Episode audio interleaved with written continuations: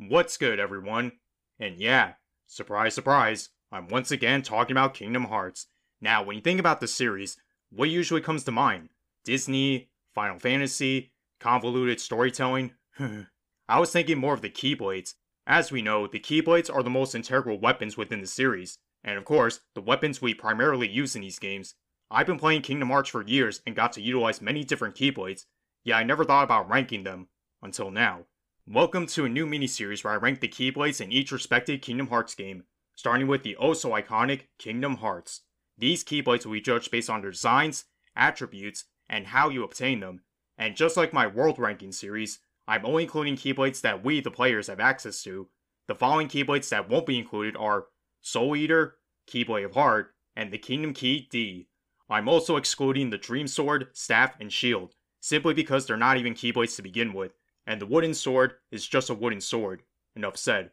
Once more, everything I say is just my opinion, so if you have a problem with how I rank these Keyblades, that's fine.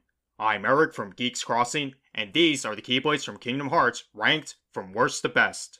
Number eighteen, Wishing Star. At the very bottom, sadly, we have Wishing Star. You get this Keyblade in Geppetto's house in Traverse Town after you complete Monstro. Listen, Geppetto, I love you, man, and it's kinda cool that we get a Keyblade made out of wood, but what the fuck is this? This thing barely looks like a Keyblade at all, and it feels useless. Yeah, it gives you plus five in strength and deals critical blows, but there are other Keyblades that do those things better. I've only used Wishing Star once, and I literally wished upon Star afterwards to remind myself to never use this Keyblade again. Number seventeen, Spellbinder. You get this Keyblade from Merlin after you unlock all seven magic spells. At first glance, it looks decent, but it's really one of the most useless Keyblades in the game, given its pitiful attack boost. But wait, it gives you plus two in magic, that has to be worth something, right?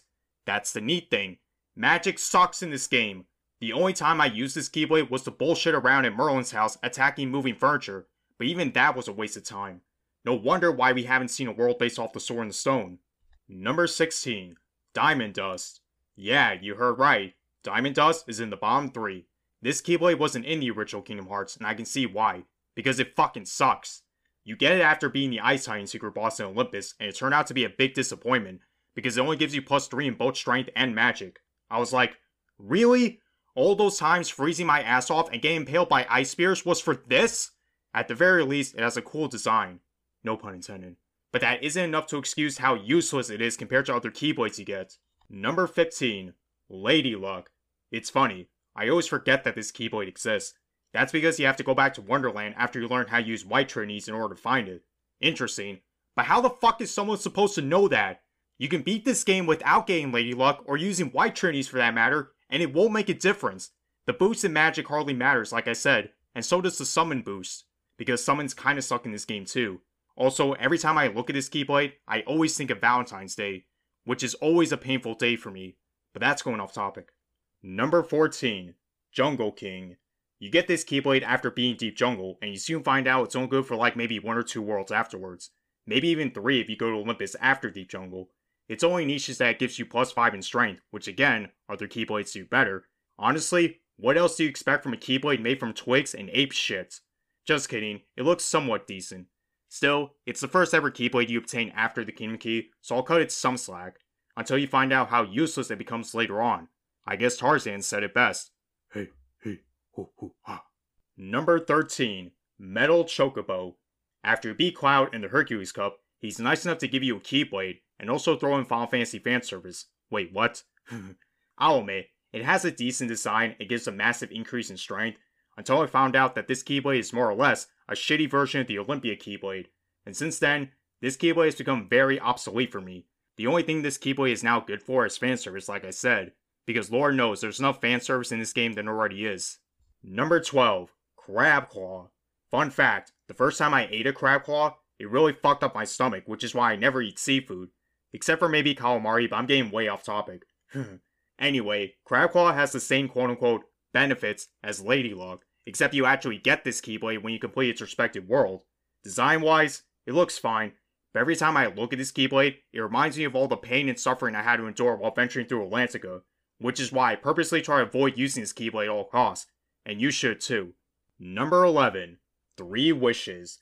You get this Keyblade after completing Agrabah, and it's one of those Keyblades that's only useful for like maybe one or two worlds afterwards. But unlike Jungle Key, Three Wishes not only gives you a boost in strength, but magic as well, which isn't something to write home about. If this Keyblade can actually grant wishes, here's what I would wish for. one. Have a better design, because this Keyblade looks way too basic than it should be. two. Make magic useful in this game. And three. Stop making the story more convoluted than it already is! Who am I kidding? No magic in any world is going to stop whatever shit Nomura is thinking about. Number ten. Fairy Harp. We're now in the top ten, starting with Fairy Harp. You get this Keyblade after completing Neverland, and it's so painfully average. It's not good, and it's not bad either. Just average in my opinion. I mean, it does give you a boost in magic and summon power, which again, isn't something to write home about. But that plus eight in strength, plus occasional critical blows, makes it viable sometimes. I've only recalled using this Keyblade during the Hercules Cup, and if I'm feeling generous, the first visit to Hollow Bastion. Still, it's an average Keyblade despite its simple and childlike design. How fitting. Number nine. Ultima Weapon. I know. Eric, what the fuck? How can you put the strongest Keyblade so low? Yeah, it gives you plus fourteen in strength and has a great design, but it's how you obtain it is what makes it so problematic. Unlike most Keyblades, the Ultima Weapon needs to be created at the Moogle shop in Traverse Town, once you find all the required synthesis ingredients that is. And let me tell you, it's such a huge fucking pain in the ass to accomplish. Seriously, by the time you get this Keyblade, you've already beaten the game or the secret bosses, so there's no point in using it, let alone making it. Still, I can't deny how dominant this Keyblade is. I mean, it's called the Ultima Weapon for a reason. Still, it's really not worth your time using, knowing that there's other Keyblades you can obtain that are just as powerful. Number eight. Kingdom Key. Say what you want about the Kingdom Key being a piece of shit, but I can't help myself. Not only is this the first Keyblade in the series, but in many ways, the Kingdom Key represents the series as a whole, with its simple yet iconic design, and being Sora's primary weapon. However, being the default weapon in nearly every game makes this Keyblade always feel shafted. Doesn't help that it only gives you plus three in strength and zero for magic. Nonetheless, I still like the Kingdom Key, and once in a while, I like doing Kingdom Key only runs to challenge myself. I mean, isn't that the idea of replayability? Number seven. Lionheart. Just when you think we couldn't get any more fan service, here comes Lionheart. But unlike Metal Chocobo, this Keyblade is actually more useful. You get it after beating both Leon and Cloud at the Hades Cup, and already it gets extra brownie points for its plus strength and strength, which makes the rest of the Hades Cup a cakewalk. Damn, suddenly I'm in the mood for sweets. It also has a pretty solid design, with my favorite aesthetic being the lion head for the Keyblade's teeth. Even though I haven't used this Keyblade that much in my recent playthroughs, it still deserves some recognition. Number six. Pumpkinhead. Not sure this episode will be out before Halloween, so pardon this outdated pun, but Pumpkinhead is so strong that it's scary. No pun intended. Even though I'm still indifferent towards Halloween Town in K H one, the Keyblade you get from being this world is worth it, considering it gives you plus seven in strength, has a long reach, and deals critical blows. Not to mention its uncanny yet amazing resemblance to Jack Skellington himself. Every time I replay through K H one, I always make sure to beat Halloween Town as soon as possible. That way it makes my trips to Atlantica and Neverland quicker and less painful, mostly Atlantica. Number five. One Winged Angel. Starting in the top five, we have the One Winged Angel, which was another Final Fantasy exclusive Keyblade, but unlike the wasted potential that is Diamond Dust, the One Winged Angel gradually became a fan favorite. To be honest, I didn't think much about this Keyblade. Yeah, it has a cool design and a nice flame effect every time it deals damage, but I was a bit turned away from its mediocre plus eight in strength. Considering you get this Keyblade after being Sephiroth, the hardest boss in the game in my opinion, you'd think it'd be more powerful. That is until I learned it can unleash a wave of critical hits left and right without combos. That's fucking cool, and it made level grinding easier during the postgame. Honestly, the postgame is where you'll mostly find this Keyblade useful. Still, One Winged Angel deserves a spot in the top five nonetheless. Number four. Olympia. Probably the best Keyblade you get from any of the Disney worlds, let's be real. You get this Keyblade after beating the Hercules Cup in Olympus, and instantly you'll learn it shits on Metal Chocobo. Seriously, this Keyblade has all the benefits of Metal Chocobo, but better. Having plus ten in strength as opposed to a measly plus nine, and it's amazing effect of dealing critical blows. Plus, the Greek aesthetics really help make this Keyblade stand out even more. Olympia has saved my ass many times whenever I replay this game, especially during the first visit to Hollow Bastion, because we all know how terrifying the boss fights against Maleficent and Riku Ansem can be. Olympia may not be the strongest Keyblade overall, but it's the best Keyblade you get from completing a Disney World, or Seal the Keyhole for those who want to be technical. Number three. Oblivion. The Oblivion easily makes a spot in the top three for the following reasons. Unlike most Keyblades, you find the Oblivion in a chest within Hollow Bastion's Grand Hall. The game developers must have felt bad for making the fight against Riku Ansem brutal as fuck, so they left you a nice Keyblade for your next visit. No wait, a very nice Keyblade. Equipped with plus eleven in strength and the power to unleash deadly combos, it's definitely useful during the rest of the game, mainly the Hades Cup and the End of the World, not to mention its very edgy yet cool design. In fact, I have a necklace with the Oblivion on it, that's how you know I love this Keyblade. Unfortunately, Oblivion is kind of overshadowed by another Keyblade you obtain around the same time. Actually two, because this Keyblade is in third place. Nonetheless, Oblivion is still an amazing Keyblade to use. Number two. Oathkeeper. The Oathkeeper has always been one of my favorite Keyblades, and for good reason. It has a unique design with it almost resembling an angel, probably because this Keyblade is supposed to represent light, while its counterpart, Oblivion, represents darkness. Probably should have mentioned that before, but whatever. Won't be the first time I've done something like this. Also, its keychain resembles Kyrie's Wayfinder, or Lucky Charm as it was called back then, which is another reason why I love it so much. After saving Kyrie and relocating at Traverse Town, she gives you this Keyblade as a way for her and Sora to stay connected no matter where they are. Anyone who doesn't find this wholesome is definitely heartless. The only problem I have with the Oathkeeper is that it doesn't give you as much strength, with it being plus nine, and it seems to cater more towards magic. Again, something I keep shitting on in this game. However, Oathkeeper is the only exception for me, because I saw myself using this Keyblade a lot during the End of the World, and even some of the secret bosses, namely Kurtzisa and Unknown.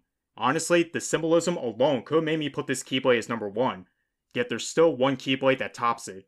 Number one. Divine Rose. The best Keyblade in Kingdom Hearts is Divine Rose. Oh my god, this Keyblade is fantastic. During your second visit to Hollow Bastion, you meet up with Belle, who gives you this Keyblade as a token of gratitude. Little did we soon realize, it became one of the best Keyblades you could possibly ask for. I absolutely love its design, with its rose slash thorny aesthetics. It really captures that Beauty and the Beast's essence, though that world wasn't a thing until K H two. This Keyblade is also used by Lorium, aka Marluxia's human form in Union Cross, which is pretty cool, I'm not gonna lie. However, any further talk about Union Cross will give me a fucking migraine. Anyway, Divine Rose gives you a plus thirteen in strength and the ability to unleash critical blows, as well as very powerful combos. Literally, Divine Rose has the same benefits as most Keyblades I mentioned, except it's a lot better and more consistent, making it a very viable weapon to use for the remainder of the game. Even the secret bosses stood no chance against the raw power that this Keyblade has. You wanna know why the Ultima Weapon isn't worth it? Because you get to obtain this gem before the game's climax. What's the point of item grinding for hours when you get this incredible weapon right before you finish Hollow Bastion? If you ask me, Divine Rose is the true Ultima Weapon in this game, and it's a Keyblade I highly recommend using if you decide to replay through Kingdom Hearts one again, especially during the End of the World and secret bosses. With that said, my list has been concluded. It's obvious that most of these Keyblades have the same problems, with some providing pitiful stat boosts and not enough benefits during a playthrough. Hell, even the best Keyblades are problematic with having two similar benefits. I guess the proper term is too much style and not enough substance. Despite the first Kingdom Hearts game feeling unbalanced, the Keyblade selection is still decent for the most part. Thankfully, future games learn from these mistakes and try making the Keyblades more independent in their own ways, but we'll talk about those in future episodes. Anyway, how would you rank the Keyblades from K H one? You can tell us in our Discord server, and while you're at it, follow our Instagram page, at Geeks Crossing. Links will be provided as always. Continue to support us on all available platforms such as Anchor, Spotify, Google Play, Apple Podcasts, and iHeartRadio. And if you want more geeky content, check out Nuclear Bacon's, Cryptolock Games, and Carabyte on Twitch. Thank you for listening, and may your hearts be your guiding key.